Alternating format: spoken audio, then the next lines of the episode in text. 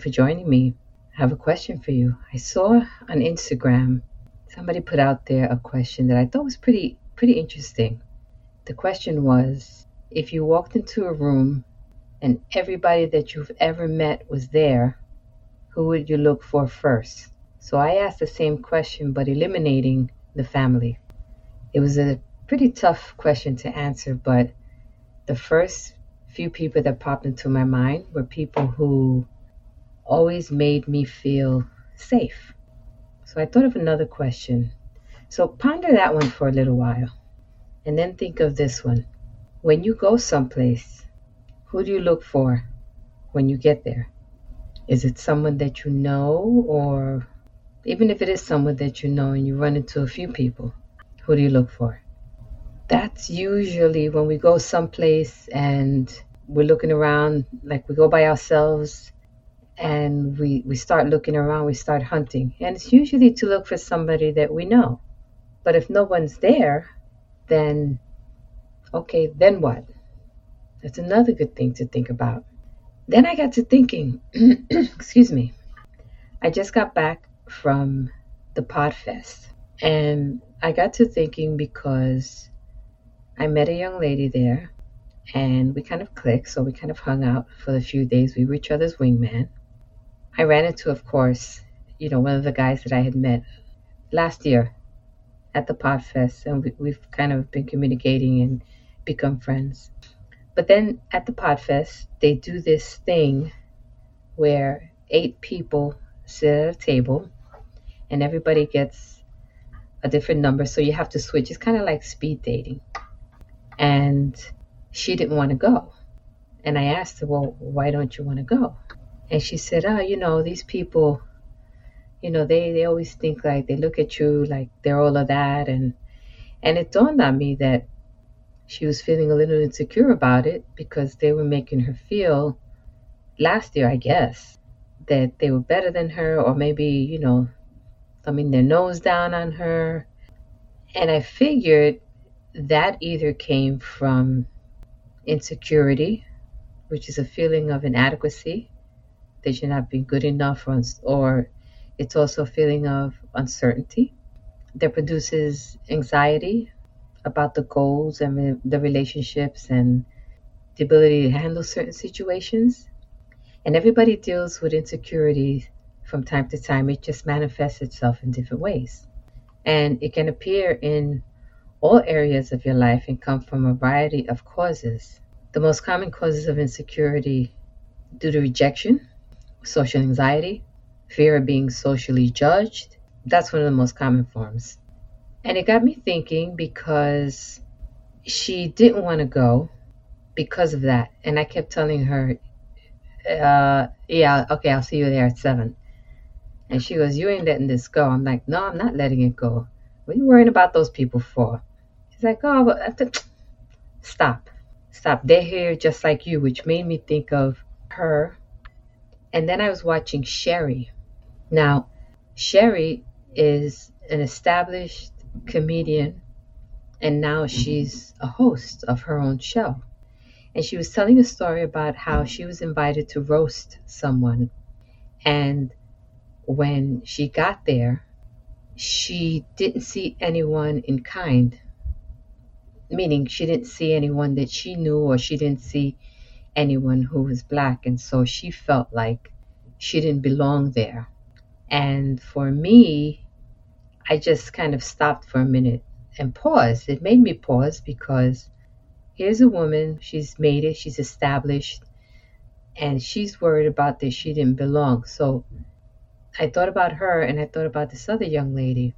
And I've never had that issue because when I was brought up, I was brought up as, you know, you treat everyone, the CEO, to the janitor exactly the same.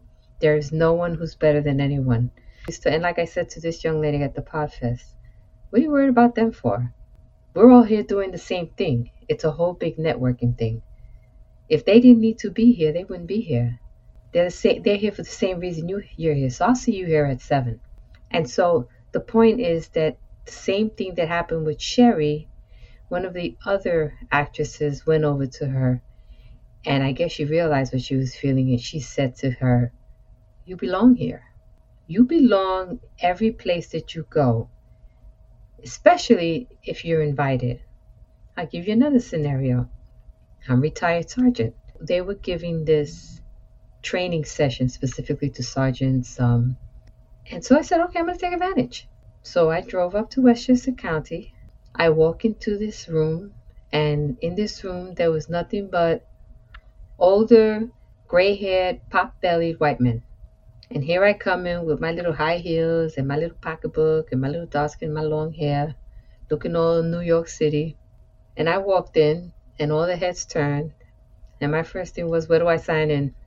As far as I was concerned, I belonged there just as much they did, as they did. I earned my stripes as they did. I was invited, so I belonged. But I understand. I understand how sometimes people need to feel like kinded people, or they need to feel like minded people in order to feel comfortable. But this is what happened there. After I signed in, I sat down, I said hello to everyone at the table, and we just started having a conversation. You know, with the regular police shit, you know. Hey, where did you work? Where did you retire? Blah, blah, blah, blah. Because really, that's all we have in common.